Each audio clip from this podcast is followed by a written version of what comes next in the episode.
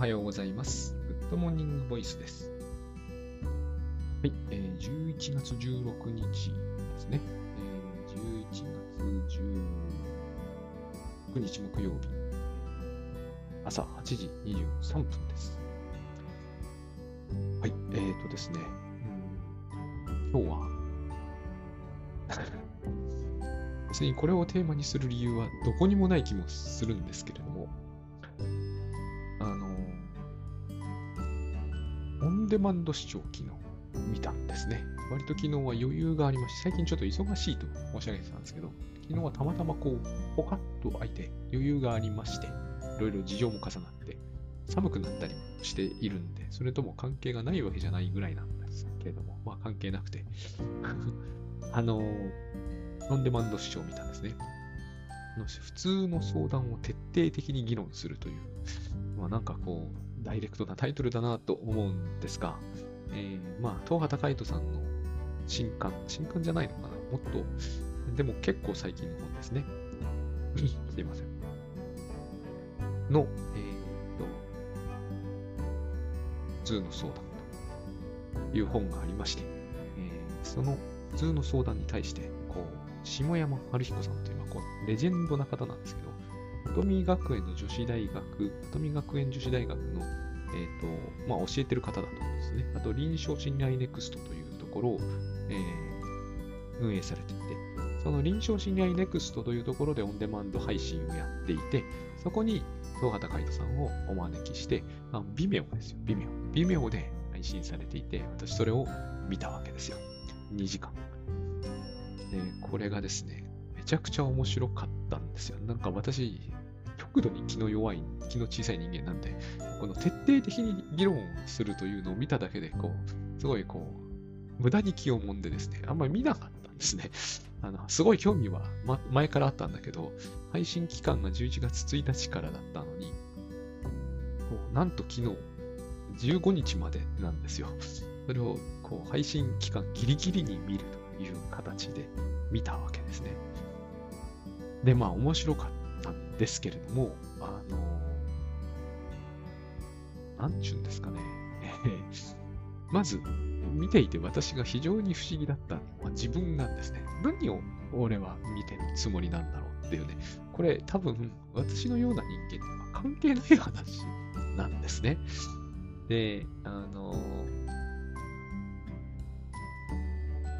なんつうんですかね、その、まあ、要は、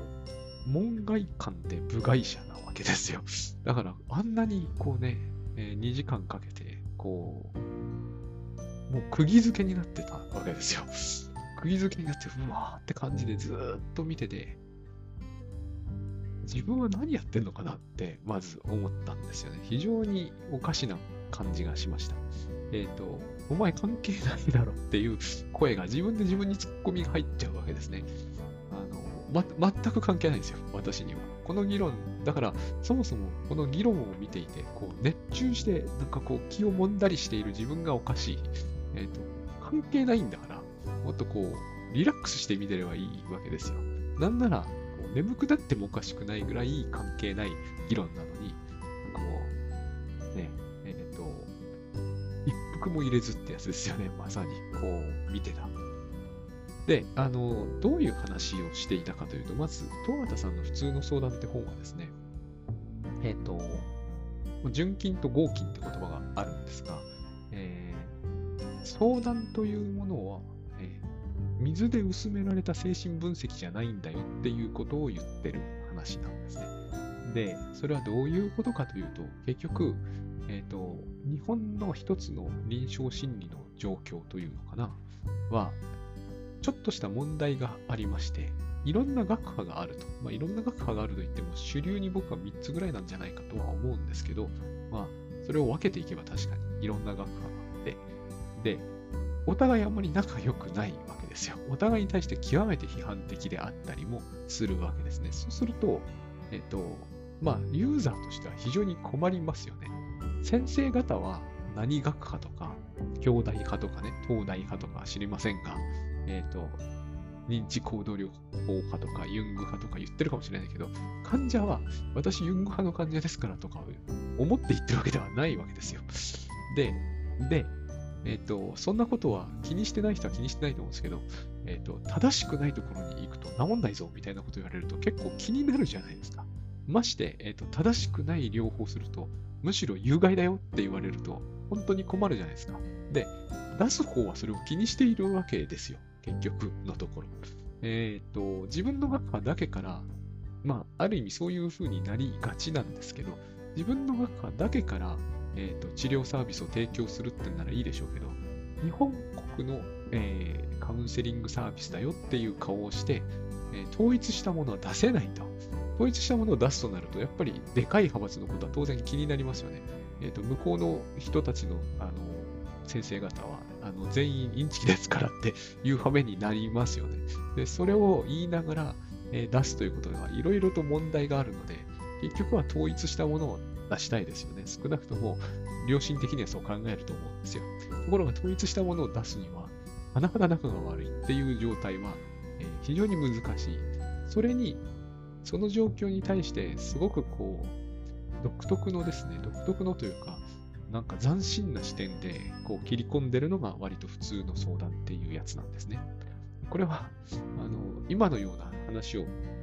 聞いても興味持てない人は持てないと思うんですが、えっ、と、ライフハック的に見るとちょっとわかりやすいと思うんですね。えっ、と、まあ、例えばで、まあいいや、私がやってるから、これでいこう。タスクシュート以外は、あれはダメだから、みたいな。やっても絶対仕事では役に立たないし、あのむしろ有害ですからね、みたいなことを僕が言い出したらですね、結構、それだけでもも難しい事態を招きかねないじゃないですか。まあ、招かないかもしれませんけど、とりあえず話の、えーと、筋道としてですね。で、この、えー、タスクシュート以外はあの有害ですからみたいなことを言った場合、えーと、統一した仕事術というものはこのようになくなるわけですよ。タスクシュートだけが正しい仕事術で、他はまあデタラメだということになるから、統一することはできなくなるわけですね。で、当然タスクシュート以外にも大きなグループってあるわけじゃないですか。でそっちのが、えー、全否定されるってことになると、日本の統一のこの有効な仕事術というかですね、仕事術に困ったらとりあえずこの仕事術協会に行きましょうみたいなところはないわけですよ。ないってことになるわけです。現に今ないですけどね、そんなものは。でも臨床心理の世界ではそういうのないと困るというのがずっとあって、例えばイギリスにはありますとか、アメリカにありますっていうことになると、じゃあ日本にもそういうのを用意した方がいいよねところまではなるんだけど、統一したものが出せないために、結局出てこないみたいな事態が起こって、で、出てきたものが大派閥が作ったものになると、その派閥以外のものはそこには入ってないってことになるわけですよ。当然、他の入っていないグループの人たちは、いや、我々だって、えー、カウンセリングするぞとか、臨床心理できるんだぞっていう時に、どうすんだっていうような問題が、割とずっとあったらしいんですね。僕もそんなに詳しく、そんなことを知ってるわけじゃなくて、まさにこれは本で読んだ知識を適当にくっちゃべってるんですけど、あったらしいんですよ。で、そもそもそういうことがどうして起きるのかというと、え、ー、と考え方が逆だからだって言ったのが大畑さんなんですね。えー、これもライフハックに寄せて言いますと、タスクシュートが先にあると思うからおかしな話になるんだって言ってるわけですよ。仕事術というのは、えーと、つまりそのタスクシュートが純金なわけですよ、ここではね。で、普通の相談は合金とされるわけ。タスクシュートという純金の正しい教え方を、まあ、適当に水で薄めたようなものが出回って、そして混ざり物の多いダメな仕事術になり、効果が低下すると。あるいは有害になっちゃうと。そういうふうに、えーと、日本の臨床心理学の世界ではずっと言ってきたという話が、まあ、書かれてます。大体ね。あのだから、例えば、まあ私、今言ってませんが、昔ちょこっと言ってたようにですね、昔言ってたように、24時間の記録取らないとダメなんだと。え、ー、と、しかも途中取り忘れたのを後から整合するようでもダメなんだみたいな、そこまで言ってないけど、ま言ってたとしましょう。で、そうしたいとタスクシュートというものの効果が現れないんですって言った場合、これは言う側にはそれなりの理由があるわけですよ。例えば自分はそうやって効果を上げてきたから、えーと、そうじゃないやり方をされて効果ないって言われても困るっていうふうにどうしても思うわけじゃないですか。だからサービス提供側は純金にこだわりたくなるわけですね。ここに混ざり物を入れてほしくないわけですよ。あの、タスクシュートにね、例えばこの25分で、えっ、ー、と、アイコンでもくっつけて砂時計ひっくり返すようなマークをつけましょうみたいな。で、タスクシュートマニアナもやりましょうよ。まあ違った。タスクシュートポモドーロもやりましょうよみたいな。トマトのアイコンでもいいですからみたいになってくると、やっぱりイラッとするわけですよ。タスクシュートを提供する人間の側はね、いやいや、その、ポモドーロ関係ないから混ぜないでよみたいな。あのそして、ちょっとこう、そこで議論が白熱してくると、あの、ポモドーロみたいなものを混ぜるとですね、25分というのに縛られて、スクシュートのせっかくのこの有効成分がパーになるんですよみたいなことが言いたくなるわけですよ。で、これが大学とか医療とか行政とかまで関わってる、えー、心理カウンセリングの世界ではもっともっと深刻にこの事態が、えーと、進んでいるという当然ですよね。だってお金も大きく動くんだし、関係者も長い年月をかけて訓練したりしてるわけだから、あの、まあ、タスクシュートとポモドーロよりは厳しい事態がそこに進行中なわけですね。そうすると、あの多派閥のは絶対、あれをやったらもう、むしろ、あの、うつとかもっと悪くなるから、みたいなことを、本当に普通に強い調子で言う人もいなくはないわけですね。で、スクシュートの場合も、あの、タスクシュートですらそういうことが混ざり物だとか、純潔だとみたいな話が出てくるわけだから、出てこないですけど、そんなに。えっ、ー、と、出てくるとすればですね、えっ、ー、と、そこでこう、合金というものはダメだっていうのは、どうしたって言いがちになる。そういうふうに言いたくなる心理ってものはありますよね、それこそ心理は。だけど、十和田さんそこを逆に言ったわけですね。そうではないんですよと。えっ、ー、と、もともと誰もが知っているような、例えばチェックリストを適当につけて、えー、そこら辺のロフトかなんかに行って、良さそうな手帳買ってきて、で、なんか書き出しとかもしちゃって、で、あなんならキッチンタイマーで時々25分測るみたいな、こういう普通のやり方というものを極度に、えっ、ー、と、極度に人工的にこう洗練させて、え、ー、と、これが正しいっていう方向に向かっていったのが特殊な相談とつまり純金というものはそういうものであって、だからそういう方向に頑張ったのが、例えばタスクシュートであったり、ポモドーラであったり、マニアーナであったり、GTD であるのであって、えっ、ー、と、原石は普通のやり方なんだって言ったんですよ。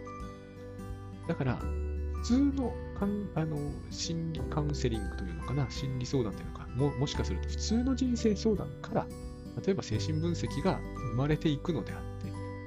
精神分析からそれを水で薄めたものが、えーと、そこら辺のアドバイスになったわけじゃないっていう話をしてるんですね。コペルニクス的転換テストなのかな。まあ、要するに話を逆転させてるわけです。で、私はこれは非常にこれによって安心感を得る人っていっぱいいるだろうなってまず思ったんですね。やっぱりこう、その辺厳しいと、やりにくさも当然あるわけですよ。どうしたって、えーと、それこそガチガチに精神分析の訓練を受けてきたというのでない限り、普通に、えーと、臨床心理の、えー、大学で習ってカウンセリングを始めましたっていう人は、教科書通りの純金的なやり方ってなかなかできないものだと思うんですよね。例えば、え、ー、と、1時間きっかりで終えなさいって言われても、話が盛り上がって、あ、なんか1時間超えそうみたいな時どうすんだっていう、はい、1時間ですっていうのはどうなの？難しくないっていう話が単純にあったりしますよね。これはさっきの、えーと、タスクシュートでも同じですよね。24時間でないとダメなんですと。あなたのこの記録23時間59分で止まってるじゃないですかと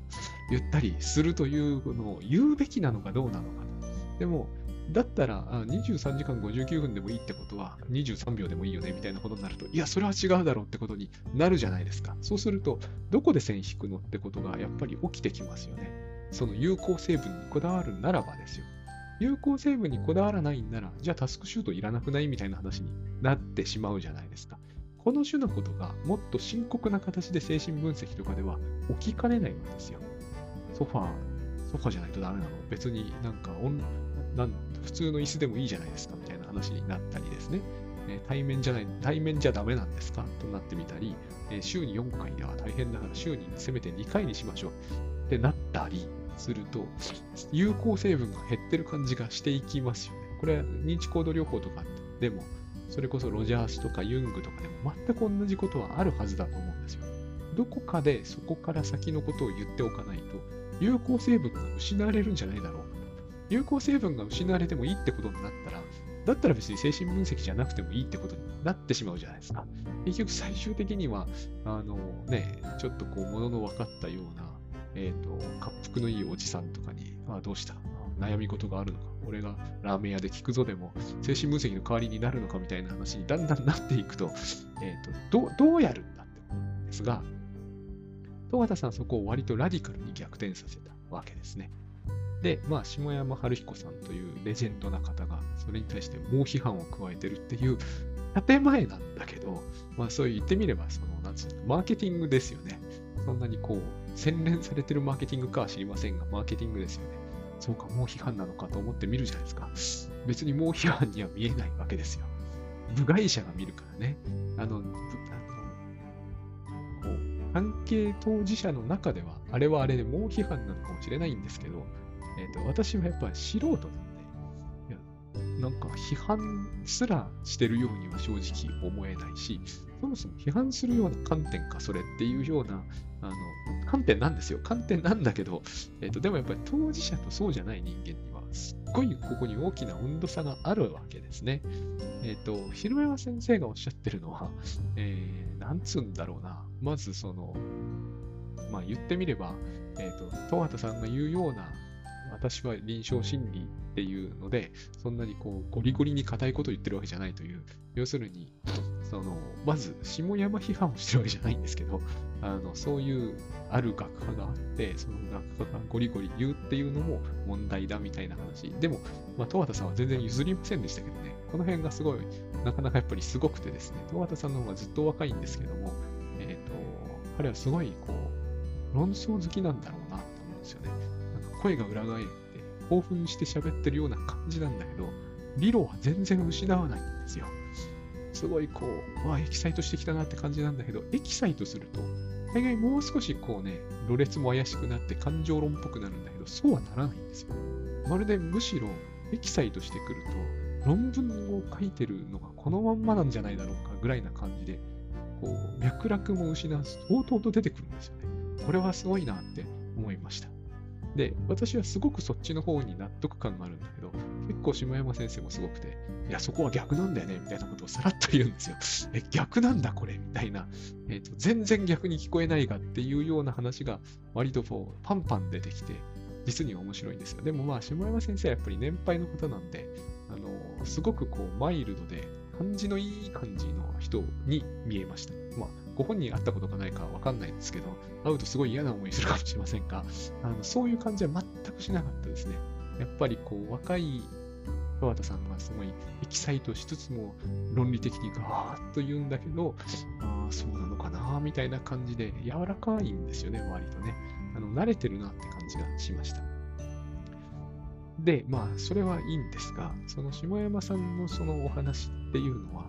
えっ、ー、と、ちょっと違う話に聞こえたんですよね。その普通の相談をど真ん中に置くのは、実は全然いいって話なんですよ。だから僕にはどうしてもね、この、それをいいって言ってしまったら、もうこの本に徹底討論も、猛批判も何もないんじゃないかって感じが。ここが一番議論のしどころに見えるんですよ。普通の相談を普通に読ん、まあ僕のように素人が読んだ場合、えー、結局そこはラディカルなんですよ。言わんとしてることは素晴らしいんだけど、えー、普通のやり方が良くて、えっ、ー、と、なんちゅうのか、洗練された純金的な、まあ、それこそいいタスクシュートでもいいですよ。タスクシュートとか GTD とか、そういうものは、あくまでも普通の相談っていう原石を、えーと、削って抽出して作り上げたものであって、練り上げたものであって、えーと、そっちが主じゃないんですよっていう、どっちかちょっと銃なんですよっていうのは、えーと、理念としてすごいいいなって思うんですよ。これで、我々、どんな人でもある意味、その相談にスッと乗ったり、えーと、自分なりのやり方でこう人にものを伝えたりすることが、えーと、安心してやれるじゃないですか。いや、それはダメなんだよって言われると厳しくなるわけですよね。あの、週に4回切りなさいとか、えっ、ー、と、1時間できちんと切りな、50分か切りなさいとか、お金は絶対取りなさいとか、キャンセルしたとしてもお金取りなさいとか、これ、えっ、ー、とですね、普通にセミナーとか開催しててもかなり厳しいですよ。これを絶対守れみたいな話になってくると。だから、えっ、ー、と、そういう時に、えー、なんつうんですかね、こう、大いろいろ理由はあるんですけれどもね、守んなきゃいけない理由はあるんだけれども、えーと、そっちがメイン、なんちゅうんですかね、こう、規範としてあるものではないんだっていうのは、えっ、ー、と、やっぱり誰かが言わないと、あの、やれなくなったり、やる気がなくなったりするっていう事態を、えっ、ー、と、延々と引き起こし続けかねないみたいなところが問題意識にあるんだと思うんですね。で、しかも、柴山さんはそう、そういう学、なんていうのかな、学罰的な、あの、師匠様の言うことが絶対ですみたいなのがいけないんだってところは、全く賛成だみたいに言うから、あの、どこに論点があるんだってことに、まあ私は聞いててなったわけですね。どこに論点があるのかというと、だけど普通の相談を、えっ、ー、と、こう、普通の相談に、まあ要するに簡単に言うと、東畑さんは普通の相談に過剰に期待しているって言いたいわけなんですね。普通の相談から、その、に、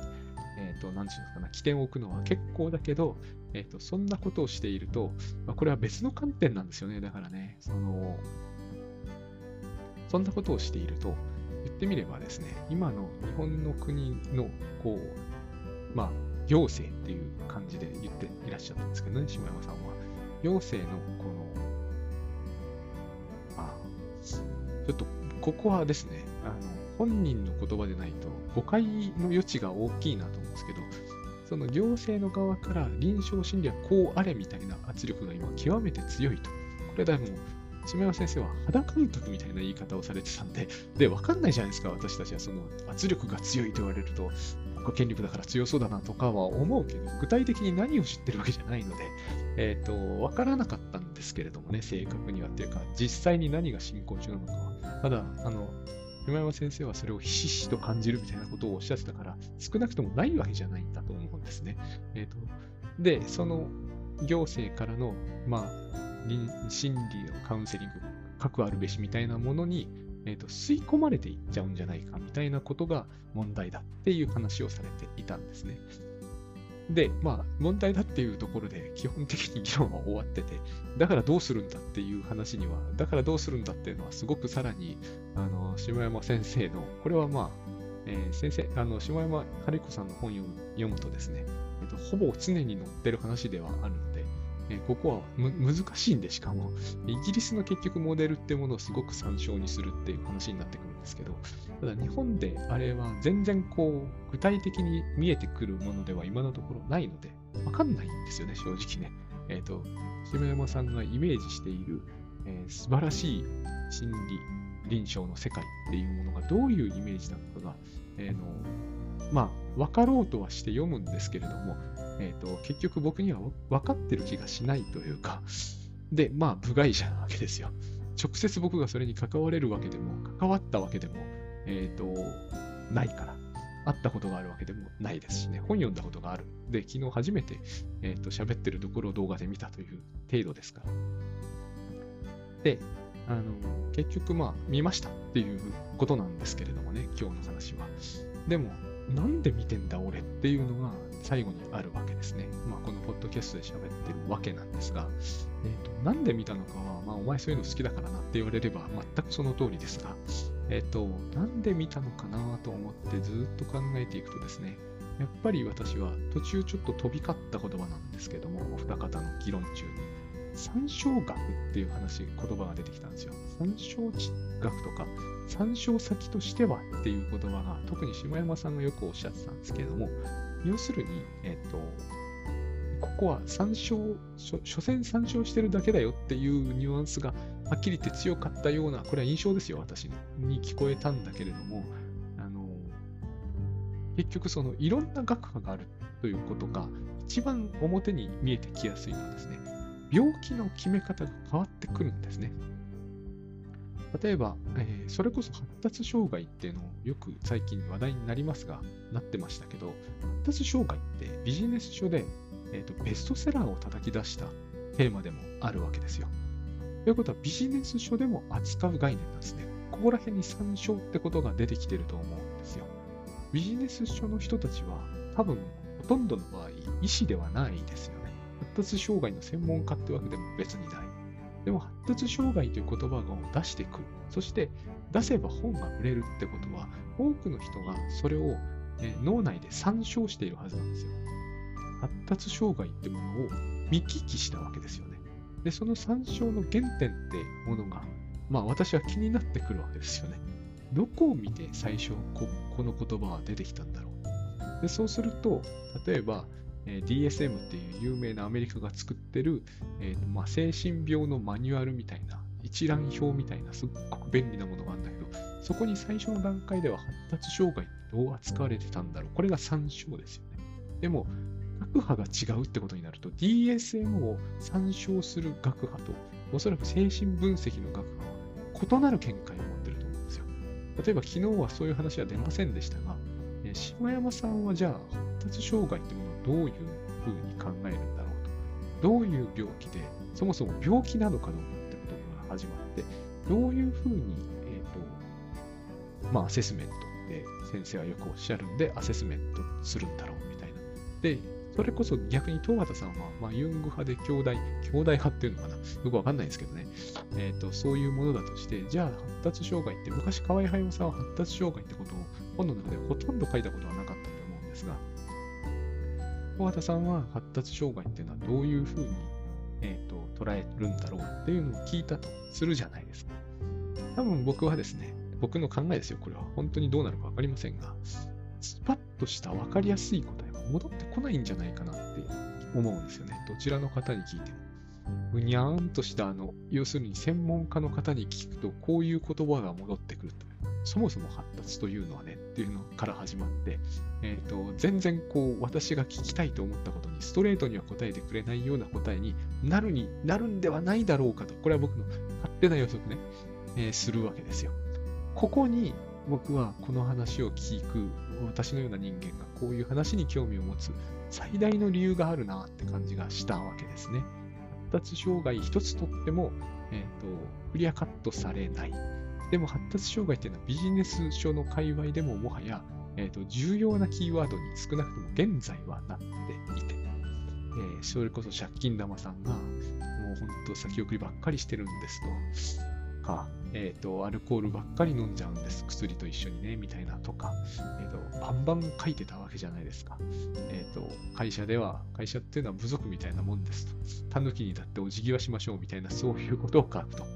で、その本が、あの、それ、あと、大事な書類すぐなくなっちゃうから、えっ、と、書類は全部1個にして、いるのもいらないのも全部1個にして、バインダーに分厚く閉じましょう。それを持ち歩きましょうとか、えー、とそれ絶対なくしたくないなら、えー、と仏壇の上に置いときましょうとか面白いですけどね。で、まあ、えー10万部を突破していくっていう本が出てくるわけですね。で、借金玉さんが考える発達障害っていうのは、なんとなくこう、ズボラで仕事ができない人ぐらいのイメージなんだけど、でもそれは実は病気だったんですよってところに、ある種アイデンティティみたいなものを置きつつある、そういう風な印象があったわけですね。で、じゃあ、あれは見てどう思いますかみたいなことを聞いても、もはやまともな答えは戻ってこないと思うんだけど、でも、気になるじゃないですか。気になる人間としては。発達障害ってああいう風な話として扱われている。これが現場で起きてる、ある意味ことだと思うんですよ。それに近いと思うんですよね。えっ、と、普通の相談というならば、普通の相談をする人は、普通の人を相手に、いや、俺ちょっとこう、発達障害っぽいんだよねっていう風に相談が始まるわけじゃないですか。えっ、と、多分僕はこういうあたりに下山さんの批判的なポイントがあるんだろうなって思うんですけれども、とにかくそういう風に聞かれて、そうなんだ、みたいに、これは答えになってんだかなってないんだかわかんないんだけど、あ、そうなんだって答えたりするわけじゃないですか。これが普通の相談ですよ。私たちタスクシュートを扱う人間だって、もう少し純金的なことを言いますよね。きっと。あの、あそれ絶対忘れたくないことでしたら、あのルーチンタスクに入れていくっていうのも一つの手ですよ、ぐらいなことは言うと思うんですよ。入れないと思うけど。入れないと思いながらこういうことを言ってるっていうのもあるんですよ。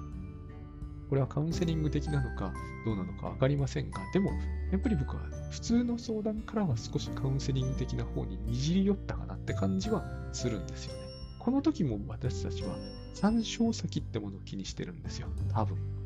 えっ、と、してないかもしれませんが、私はします。発達障害っていうのは、この人はどういう意味で言ってるんだろう。つまり、この人の脳内ではどこ、どこを参照してこの言葉出てきたっていうのがまず一つ。もう一つは、え、ー、と、私は DSM を見るのか、DSM にある発達障害、ADD とかを見るのか、注意欠如気質とか、注意血管障害とか、多動性注意血管障害とかを見ているのか、それとも、えーと、精神分析的な発達論みたいなものを見ているのか、これは違うことなんですよ、やっぱり。で、最後に、こういうこともあるんですよ。聞いてきた人は、佐々木さん、発達障害ってそもそもご存知ですか？みたいな。これにはいろんな意味があるんですよ。知らないやつ相手にできないな、みたいな意味もあるでしょうし、えっ、ー、と、こいつどのくらいもの知ってんのかな、みたいなのを測りたいみたいな。これも僕は参照だと。僕の脳内の参照を先として、それが、えっ、ー、と、なんつうんですかね、格納されているのかとでも言ったらいいんでしょうか。えっ、ー、と、お前本読んでんのかみたいなノリですよね、ある意味では。僕は読書家じゃないんですけど、全然。あの、お前本読んでるのかみたいな、そういう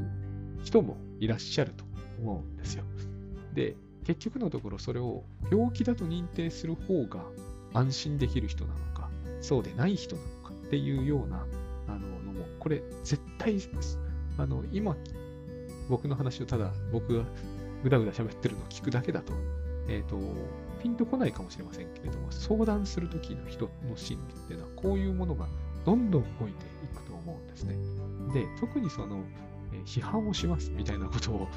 これからのオンデマンドの上で批判をして、それをみんなに配るぞみたいなことをやるような方の場合、参照先っていうのはすっごい僕は、えーと、重要な問題になってるんだろうなと。えー、所詮は参照学みたいな言い方かもしれないけれども、僕はそうは思わなかったんですよね。私がやってることはまさに参照学の、えー、オンパレードだと。まあ、えー、ディレッタンティストと言われれば、まあそれまでかもしれないし、私はそれこそいかなるものの専門家でもない人間なので、え、ー、と、それがもうアイデンティティみたいになりつつある。好きでなったわけじゃないですよ。僕だって臨床心理学とか言っていられれば幸せだったのだろうなって思うことぐらいはしょっちゅうあるんですけれども、でも実態を知ってみるとそんなに簡単なもんじゃないんだなっていう、例えば僕が一生懸命頑張って臨床心理士になったとしてもですね、相変わらずこう、仕事終わりとないわとか、えっ、ー、と、なんとか先生怖いわとかそういうことばっかり言ってんだろうなとは思うんで、えっ、ー、と、今はもう専門家であるかないかっていうのは、あの、些細なことだなって感じはするんですけど、でもそれは50ぐらい、50年ぐらい人間社会をやって、えっ、ー、と、生きてきて思うことであって、やっぱり20代の頃はですね、なんとかしって言われるだけでも幸せになれるだろうぐらいには思ってた時代はあります。あるんだけど、多分それは単なるイリュージョンだったんだなっていう程度の話です。で、だから昨日見てたんですよ。そういうものをですね、見てて、まあ、なるほどなっていうふうに、えっ、ー、と、思ったとともにですね、自分はここで何やってんだろうなと、仕事でもないのにね、この、なんでこの公認心理師が、権力がとか、えー、医療がとか、えー僕がこれを聞いても何か役に立てることが一つできるとも思えないんだけど、でもなんかやっぱり自分はこういろんなものを参照したがる。まあ心理系ですけれども、主に。というかほぼ心理系ですけども、いろんなものを参照したがる。昨日も、え、ー、と、ずっと聞いてるうちに、心理臨床学のなんか広場みたいな本をつい買っちゃったわけですよ。お金もないのにね、本当に。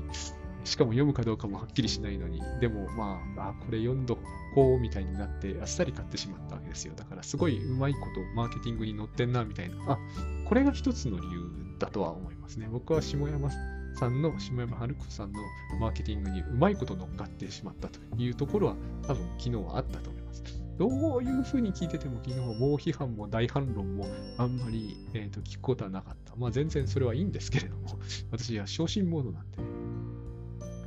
非常にだから、あの、まあ、なんつうんですかね、勉強になったとはとても言えないわけですよ。違うこと勉強しろよってぐらい勉強になったとも言い難いような、でも、え非常に面白かった2時間だったということではあります。皆さんがあれを聞いて面白いと感じられるかどうかは、えっ、ー、と、それはもう、あの、なんだろう、えっ、ー、と、性格みたいなもんですね、これはね。えっ、ー、と、知識とかの話では全然ないような気がますね。知識は僕だって、あの辺の話になってくると全くないと言ってもいいぐらいのお話だったんで、え知識は多少は必要でしょうけれども、えーと、僕が面白がってたのは、なんだか違うような、違う話のような気がしました。とにかくその参照というもの、私はいろんなものを確かに参照しています。タスクシュートは3勝以上のもんだけど、まあ、グッドバイブスも3勝以上ですけど、3勝してるとも言えますし、え、ロイトを3勝している。山崎隆明さんを3勝している。岡田海人さんを3勝している。まあ、島山さんはちょっとね、えーと、少し僕から遠いんだけど、まあ、3勝してないわけじゃない。えっ、ー、と、河合隼さんを3勝していますよね。だから、初戦では全然ないんですよね。むしろそれらが全部重なってる。もうそのど真ん中なんだかよくわかりませんけれども、重なってるところは結構僕は、えー、信頼して使ってるような気がするんですよ。全部重なるところあるかな。タスクシュートにも、精神分析にも、えーと、認知行動療法にも重なりがあるような、こういったベン図を今思い描いてるんですけど、参照して参照して参照して、えーと、重なってるところはすっごく濃くなるじゃないですか。そこについては自分が、えーと、そこを信頼して喋ってますぐらいのことを言っても、えー、実害はないんじゃないかなとまあ、思いたいわけです。昨日、下山さんは洗脳って言葉使われてたんですけど、洗脳はいくらなんでも強いんじゃないかと、みんなもっと考える力を持ってると思うんですよ。